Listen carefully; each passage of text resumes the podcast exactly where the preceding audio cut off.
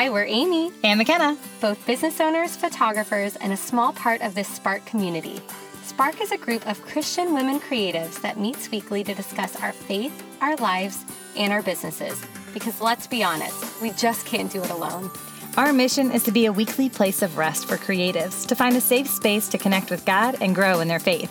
We want to invite you to be a part of that when your coffee's running low and you're on the go. We'd love to meet you where you're at. Come join the conversation. Welcome back, guys, to our third testimony. We're so excited to have Lauren Kearns on the podcast. I'm here with the other host, Amy. Hey. And I just can't wait to introduce you to Lauren Kearns. You guys, Lauren is a mom of two and got married at 18. She has been a photographer for around 15 years and is just truly talented and beautiful, just inside out. So, Lauren, can you tell us a little bit more about you? Hey, guys. Thank you so much. That was such a sweet introduction. um, my name is Lauren. I'm a wedding photographer here in New Jersey. I'm currently living in my hometown of Tewksbury. Um, I've been a wife of 17 years. I married my high school sweetheart at 18, like you said. Wow. And yeah, and I have two kids who we lovingly but accurately refer to as beasties. uh, we're quarantined with them right now. So oh. it's all hands on deck 24 7, lots of family time here. Yeah. I love that. And um, I can totally relate to that, Lauren, quarantined with the family as well. And I know how that is. yeah. um, but we're so excited that you're going to share your testimony today. When did you first hear about God and who introduced you to him? So, um, you know, I, I grew up in the church, um, but church for us was more like a Sunday tradition. Um, we, we grew up coming from a long line of Irish Catholics, and it was just everybody went to church. Everybody um, had the same beliefs, and I didn't actually know what that belief was. So I had no mm. idea what a Christian was. I thought that super religious people either became nuns or priests, and I had no idea that God wanted like a daily relationship with me. It just never crossed my mind. Hmm. so I just envisioned him sitting on his throne, policing bad people and smiling down on good people. Um, and it wasn't uh, until my then boyfriend, who is now my husband, explained to me who Jesus is and that I realized I actually had no idea at that point. Like I had been confirmed in the church. I had no idea what the Holy Spirit was. And um, at the time, I was dealing with what felt like a midlife crisis at 17. And it sounds so silly, but you know, a lot was happening. We were graduating from high school. We were actually planning on getting married. Um, and I just thought, is there a purpose to my life? And am I just going to graduate, get married, get a job, go to sleep, and start all over again until I die? so it really did feel like a midlife crisis. I just thought, oh my goodness, like all my life I've been told what to do. Now I'm making my own choices. I'm going to get married. So I'm checking that off the list a whole lot sooner than anyone else. Right. And I just yeah. thought, what else is there to life? And I just remember James saying, no, like God made you for a purpose and there's so much more to that. And he's like, you know, surely you grew up in the church. You know what I'm talking about. And I just kind of looked at him like, no, I, I don't know what you mean. Like, what does this even mean? So, um, wow. um, you know, he told me like that Jesus died on the cross for my sins. And I'm thinking, like, but I'm a good person. Like, what do you mean? So it was really just eye opening to like think of myself as like a sinner um, and that God had to go through this process where he went willingly to the cross, died for my sins, and was raised again so that I could have eternal life in him. Um, so it was just mind boggling and yeah. that was the first time I ever heard the actual gospel, even though, you know, I had grown up in the church and just really had no idea what it was all about. So you were, I mean, like we said earlier, like 18 when you got married, 18 technically, right, when you became a Christian. So yeah. what was life like before you became a Christian? Um, you know, it was anxiety ridden and a little lonely. Um, I had a mm. terrible time in middle school. I was just the butt of every joke and it seemed like every time I, time I tried to fit in i was just setting myself up for more failure. Um, i wasn't comfortable with the unique person that god made me to be. I just felt different so i tried to be more like everybody else which of course as i know now uh, is like the worst thing you could possibly do. Um, mm-hmm. plus i cried a lot so it was like a double whammy. It was just bad. Um, you know and when james told me about the gospel it made sense to me but like initially i kind of fought it because you know, all of my life, I, I didn't want to be ridiculed and made fun of. And um, I didn't want to initially make that change. What that made me think that I would become an outcast again. Mm. Um, and at the same time, I figured, well, I've spent like 17 years of trying to do this myself, trying to figure this out myself, and it, it's not going. It's not going well for me. It's not right. working out, um, and it, it's a disaster. And maybe I really need to figure out who God says that I am, and and figure out what am what am I here for. Wow. Yeah. I I really like that moment that you explain of like, you know, finally understanding um, the gospel. And I, I can relate to, you know, those feelings of, of not wanting to be an outcast again. I, I felt, you know, a very similar way um, when I was graduating high school and going into college. When James shared the testimony, you know, this, you know, wonderful thing that Jesus did of, of dying on the cross for you how did God become real to you in that moment in a way that, you know, he might not have been before? And what made you decide to follow him and to pursue a relationship with him? Um, yeah, that's a really good question. I think, you know, I, I had known that God is real. Um, I just, first of all, the tradition, right? Um, right. Grew up in the church knowing that God was, is real, but at the same time, not understanding him as a, um, a relational God. So um, I really began to um, have a relationship with God in high school while I was, um, this is going to sound so dumb, but I was a cheerleader. and being a cheerleader in high school was a competitive cheerleading team. And it was actually just terrifying.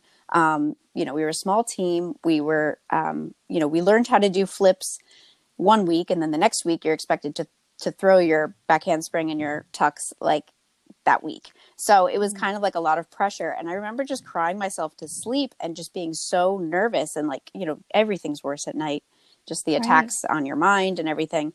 Um, and I remember crying and being so upset and just having no other choice but to like call out to God and, and cry to him like that. I'm just so scared and I can't sleep and I need him to protect me. And, and just knowing like I'd wake up every morning after that and I just felt a sense of calm and peace. And I knew that he had calmed my anxiety. He had heard my cry and he was with me.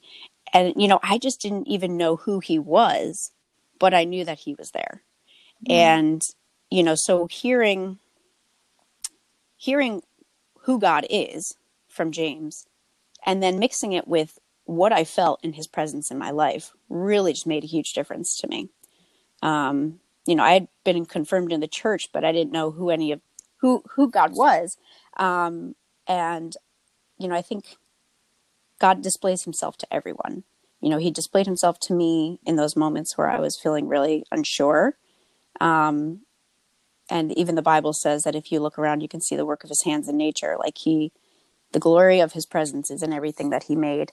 Um, mm-hmm. And, you know, once I understood the gospel and he explained to me who this was, I was able to mix the two and really understand like, this is this is where he's brought me. He displayed himself to me. Now he's being explained to me. And I'm entering into this relationship where he's going to continue that relationship with him, with himself. Mm-hmm. How have things changed for you since you decided to become a Christian? Um, you know, it's funny because I mean, other than getting married, right? Um, that was number one i think is yeah. you know like what two 17 year olds decide that they're gonna like get married right? Because yeah. i was 17 when i'm trying on my dress. I was 17 when i made the decision to get married. I gave up my college. You know we were gonna get married. I was gonna follow him to his college um, and just figure it out. And it's funny because i think when i became a christian so many people wanted to tell me their testimony and it was always this um, transformational experience. Like boom, I was the, enter, the Holy Spirit entered me, and I I just thought, you know, that's that wasn't what happened to me. Like, is there something wrong with me? Um, but you know, I can look back now and realize like all of the different things that God was doing in my life, and you know, we're all unique beings, and God knows that I want I want like results now. That's just right. who I am, and I think He's been teaching me ever since then that the results come over time. Like, be patient for patience. Um, mm you know so everything i can look back in my life and and i can look back and say oh wow like that did work itself out. And maybe there are things in my life now that are being worked out but um, you know i don't know them until until i live them and just keep walking through it. Um, and I know we've been listening to a lot of Francis Chan, and I've kind of been going off on this this uh, sort of like, adventure listening to more Francis Chan, and he just does such a good job of saying like when you make a cake, like a cake is so good, but if you take those individual ingredients like the flour and the eggs, and if you just stick flour in your mouth, it's disgusting, and if you just eat the egg, it's disgusting. He's like, sh- sugar's not bad, but you know, like if you eat all those ingredients on their own, they taste terrible. But when you mix them together, they make something wonderful. Mm-hmm. And you know, it's mm-hmm. it's that's life for us, right? You know, the flour in our lives might not be so good right now, but you mix it with what's coming, and it's just going to make something that's wonderful. Like marriage at 18. I'm not going to pretend that marriage at 18 was easy. Like I, I'm not going out saying, okay, everybody, it, you're 18 years old. It's time to get married now. I do not recommend it. It's not easy. Um, but I can see what God was doing in our lives. You know, he was putting two people together who he felt should be together. And mm. we grew together and we didn't do that. Uh, like God did that. Yeah. It was his plan. Um, you know, I, we didn't plan anything. I, I remember when we were coming back from our honeymoon, I said, we had no idea where we were living. And I was like, so do I just go back to my parents' house and you go back to your parents' house? like, what do we do? so, you know, and um, it just worked itself out. Like we were going to college, like we kind of split time between my parents' house and his parents' house, honestly. And then we went off to college and we just had none of it planned. But we just I don't think also that it would have worked if we didn't have a handbook, right? So mm-hmm. the Bible is our handbook. Um, if Christ wasn't at the center of our marriage, we couldn't have made it work. You know, two selfish beings. I mean, I know way more now than back when I knew everything. And let me tell you, I knew everything at 17 years old, like every other 17 year old. So, you know, it just gave us sort of um, a common goal, we knew we were working towards something that was greater than us and we had christ at the center of it um, and it was just super important um, for us to make this work and splitting apart wasn't an option. And you know ever since then i just I, I look back and i think of like all the things that we've been through the adventures that we've had in 17 years and i can look back and say like christ was there. Like we worried about that. We prayed about that. We forgot about that but that's because God took care of it. Mm-hmm.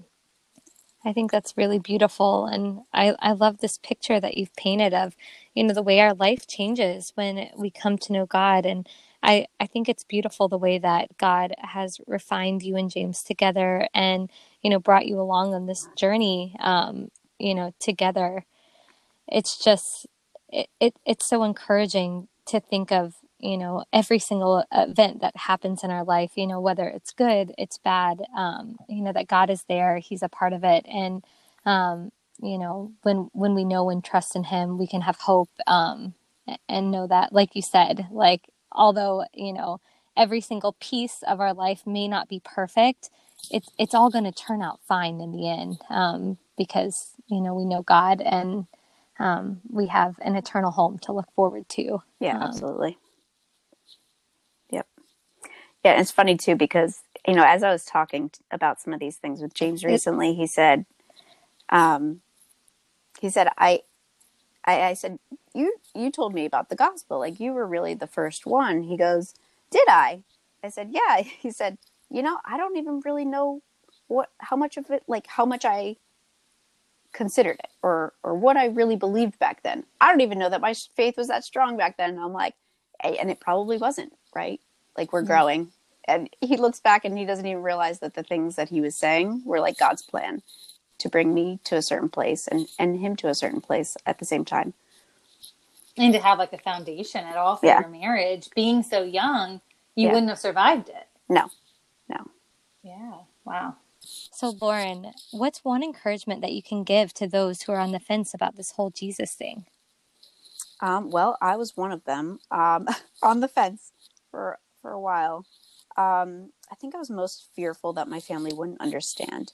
Um, it was this sort of um, like I, all of a sudden I believed in something that seemed so radical, and I was I thought my my life looks the same, and, and it did look the same, right? It looked the same for a while. Like nothing's going to dramatically happen in your life all of a sudden. But, you know, Jesus doesn't want you to turn your life around on your own. That's not the point. You don't come to Jesus and say, well, you know, I'm not where I want to be yet. Let me let me think about this. He's just saying, come to me. Like come to me as you are.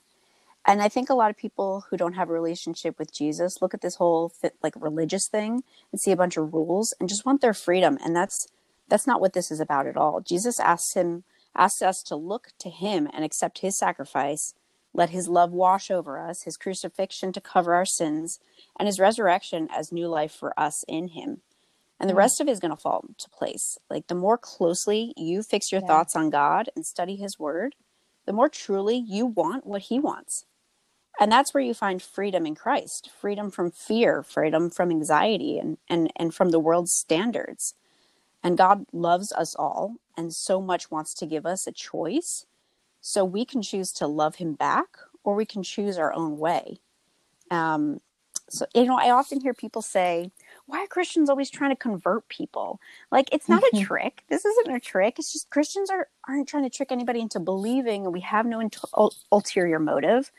We're like yeah. genuinely excited about the freedom in living in Christ. You know, I I just want to sing the praises of new subscription box that I just got into my life because it's made my life so much easier. and in the same way, I'm as excited about the way Jesus has transformed my life. It you know, it, there's no ulterior motive. I just want I want that for the people that I love, for people who are hurting. Um, and I want that for people who are questioning their purpose in this life, you know? Yeah, I feel like for you, you know, you do that workout and you're like, you know, you see the results, right? Because you're putting in the time and the energy and the effort into your workouts and working out with your your trainer. Yeah. Which is awesome. Um, you know, for you, like, don't you feel that way when it's like a relationship with God as well? Yeah, in your life? With God is a whole lot less painful than the working out, but there are benefits to it. I don't think it's actually physically painful to have a relationship with God, but like you know, it, it is a challenge, right? Like it's yeah, it doesn't necessarily it isn't the the wider path. It isn't the more popular path, but I think it's a more important path. Yeah, I love that. Well, Lauren, thank you so much for hopping on here and sharing your story.